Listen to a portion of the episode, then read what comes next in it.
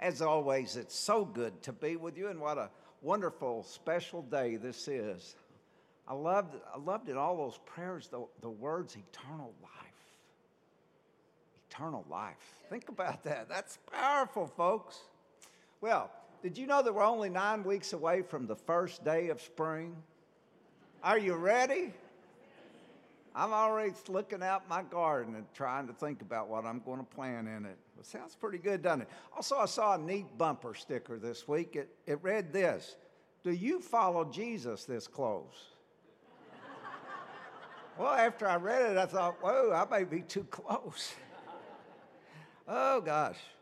Well, Today's gospel reading is a great affirmation. It's a continuation of a great affirmation that we've been celebrating over the last few weeks. It's this God is with us. God is with us. I like old Isaiah, and we heard him, we always hear him during the, the, that time of the year when he prophesied of the Messiah some 400 years prior to him showing up on the scene. He said that he will be called Emmanuel, which means God is with us. God is with you. And when Gabriel appeared to Mary, he said, He shall be called Jesus, meaning the Lord is my salvation. Now, I try to put those two together because having somebody with you is not always a good thing. It can be a bad thing, can't it? Well, I'm coming to check you out. You know, I'm coming to see what's going on. You're, it could be a bad thing. But that's not the way with Jesus. See, he's the, he's the Savior of the world. He comes to bring eternal life, what you just talked about, doesn't he? That's right. So I think we can say with great confidence God is with us and God is for us. Now that's power there. That's something to write home about, isn't it? And uh, we see Jesus uh, proclaim, proclaiming this, not with his word, but with his presence. Where do we see him today? In the gospel reading.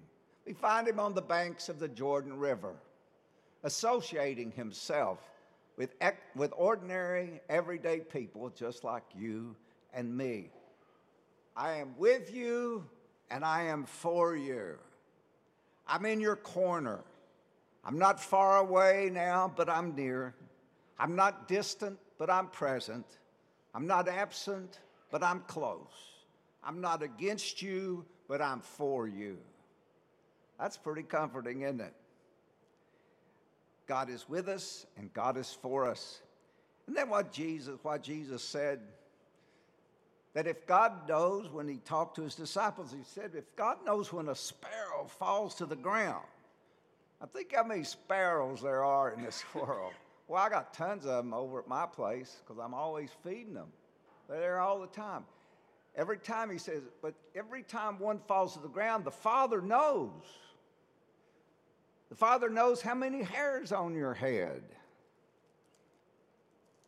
And he says to the disciple, if he knows those kinds of things, think how important you are. I'm for you. I'm with you. I like how St. Augustine put it. He, he gives it a different kind of tone, but it's the same message. He said, if God fashioned the limbs of a gnat to work in perfect motion, think how much more He cares for you. You ever seen a gnat? You know how small a gnat's leg is? You know, like gnat's hair, you know? That's pretty small, isn't it? But yet it's fashioned perfectly. It's fashioned. Per- if God can do that, if He does that for the gnat, think how much more He does for you. That's how special you are. God is with us, God is for us. Now, we have a church term for that. It's called divine providence. Divine providence. You ever heard it? That's what it is. That's what it is. Now, the worldview today on divine providence uh, is, says that such thinking, to believe in such thinking, is to be flawed. Your thinking's out of, out of order. And they would say, well, all you got to do is look at what's going on around you look at the things that are going on around you, that's enough to prove that God, that the divine providence doesn't exist. People say that all the time, don't they? Well, I didn't know that. I really didn't. I didn't know that. Here's what I see when I look around at the world today. I see a God that is closer to us than we are to ourselves. He's with us in our suffering and in our sorrow. You know, He's not a fair weathered friend, He's closer than a brother, as we read in, in the Holy Scriptures. So, what I want us to do is take a couple of minutes this morning to look at two ways that we as Catholics see we're Catholic. How that we can develop a better understanding of the providence of God. And there's only one way to do that, and that is to go to our source of authority. Our source of authority is not prevailing worldview. What is it, Catholic? What is your source of authority? The Holy Scriptures, the tradition of the church, and the life experience, the lived out experience of the saints. When you put those three together in harmony and unity, man, you got something. You can take that to the bank. So let's look at that authority and not the other authority. First thing is this remember that God is constantly engaged in your life and in the lives of others. Oh, now you don't have to look far to realize that things happen to us and others which seem unfair. And if you're just looking purely at what's going on in the visible world, you can draw a conclusion. I can understand it that at, be- that, uh, at best God doesn't care, and at worst God doesn't exist. You think that's why people are emptying out the churches today? Well, sure. Where is he? You know, we don't see him. It's interesting. You got to realize, you know, uh, crisis comes and goes in this world. You notice that? It's cyclical. Now, we grew, did anybody grow up in the 50s? You know, that was the, the prosperity, man, everything, the American, you know, everything. It was, it was all good, wasn't it? War was over, we were happy, you know. Happy days are here, you know. We didn't think about this. Well, guess what? We're cycling. Now we think about it. There's a lot of suffering. We forget what it means to enjoy such prosperity. And uh, we become greedy, actually. That's what we do, and we make poor choices. But uh, that, doesn't, that doesn't mean that's the problem. And so when we see everything that's going on in the world today, we begin to wonder what's going on? Where is God? Does God really exist? Here's one of the problems we tend to associate prosperity with good. You know, if I'm a prosperous person, I've got food, I've got money, I've got wealth, I've got health, I've got all these things, then I'm blessed. It's called prosperity, is good. But if I'm suffering, well, that's bad. There's something bad with me. I don't, I really don't, I, it's amazing that we call this sort of the prosperity gospel today. Some, some people preach that. I'm not harping on that, but it doesn't make sense. Jesus never, he said it never made sense. You know, when uh, he encountered the rich young ruler, God was young, powerful, and wealthy. And they were just amazed at, you know, he comes up to Jesus. He says, Well, Jesus, what do I need to do to inherit eternal life? And Jesus, well, follow the commandments, love God. He said, Well, I've done all, you know, he, he had to justify himself. He, well, I've done all that. You mean, that, what else do I need to do? Well, Jesus could see in this guy that, that, he had, there was potential there for him to draw closer to God. What did he say? Well, go sell everything you got and come follow me. You know what he did?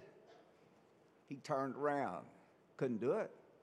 See, he loved power and wealth, health, more than he loved God, didn't he? And Jesus had some pretty rough things to say about that fella, didn't he?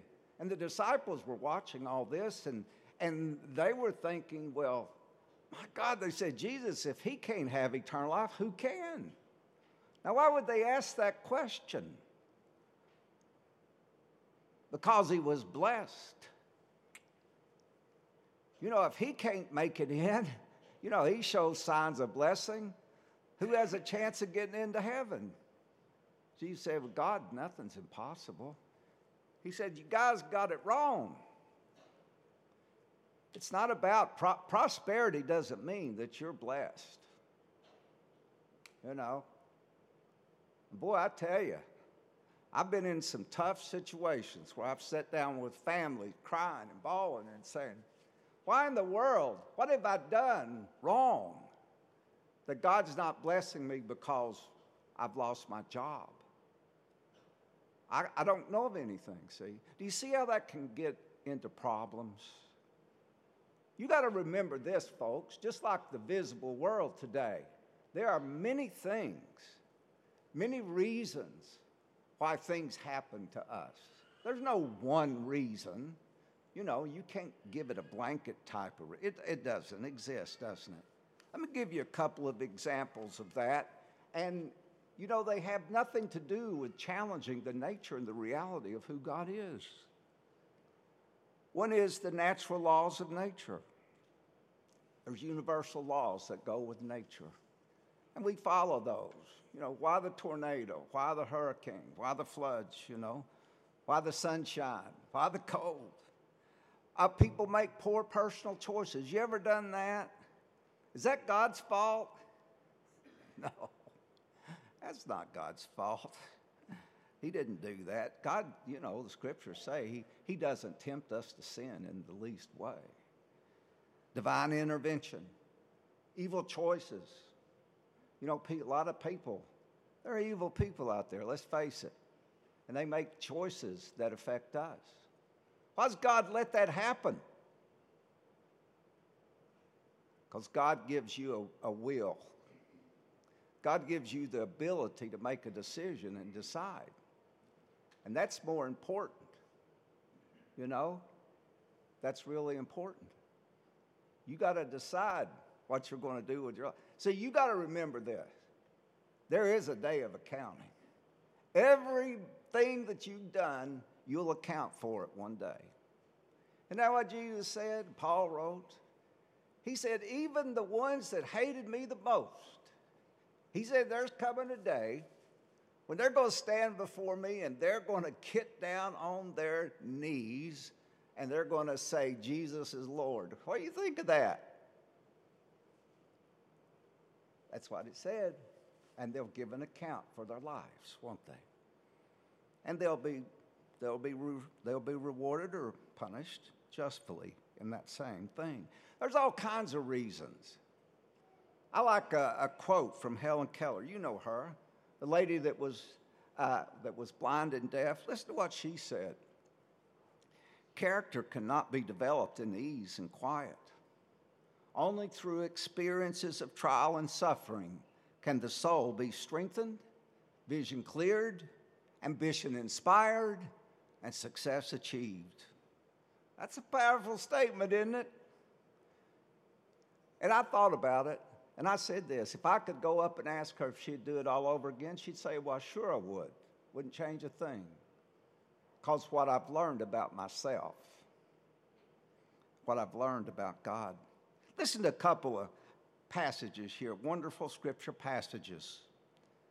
They that put their trust in the Lord shall not be moved forever. Have confidence in the Lord with all your heart. Cast all your cares upon him for he cares for you. Never will I leave you, never will I forsake you. That's pretty providential, isn't it? Well, of course it is. That's nothing unusual there.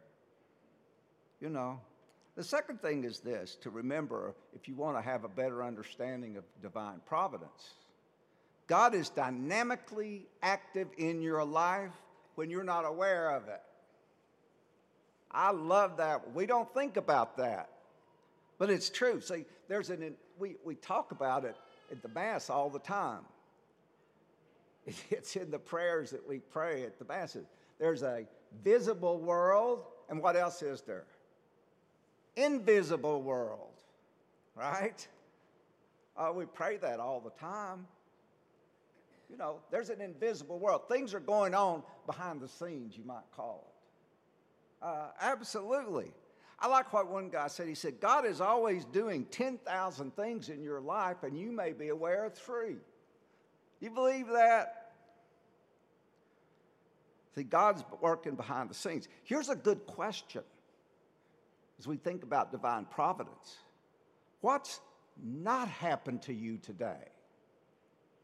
Because God is watching over you. You ever thought about that? That's powerful. See, that's that invisible world stuff. What's not happened to you today? Well, we're not aware of it because we don't know. Does that mean it doesn't exist? Well, absolutely. Of course it exists. God's wor- at work dynamically. Well, I'd like to leave you with two thoughts for reflection this morning. First of all, affirm in your heart and your mind the truth that God is actively, dynamically engaged in your life and in, in the lives of others. The second thing is this grow in your relationship with God. That's what we've been talking about here this morning. The, the most important factor in divine providence is trust. You don't have to have all the answers, but you do have to trust Him. See, that's the key. There's only one way to trust that's called relationship, developing a relationship with God. So that when the hard times hit, you can say, Well, I don't, under, I don't, I don't understand it all, but I'll tell you this I trust Him. I trust Him 100%. That's where the relationship comes in. That's why you got to go strong in your get to know Him on a first name basis, to be friend as Jesus said. And when you do, you'll trust Him even when things fall apart in your life and they fall apart in this world. God bless all of you and stay warm this week.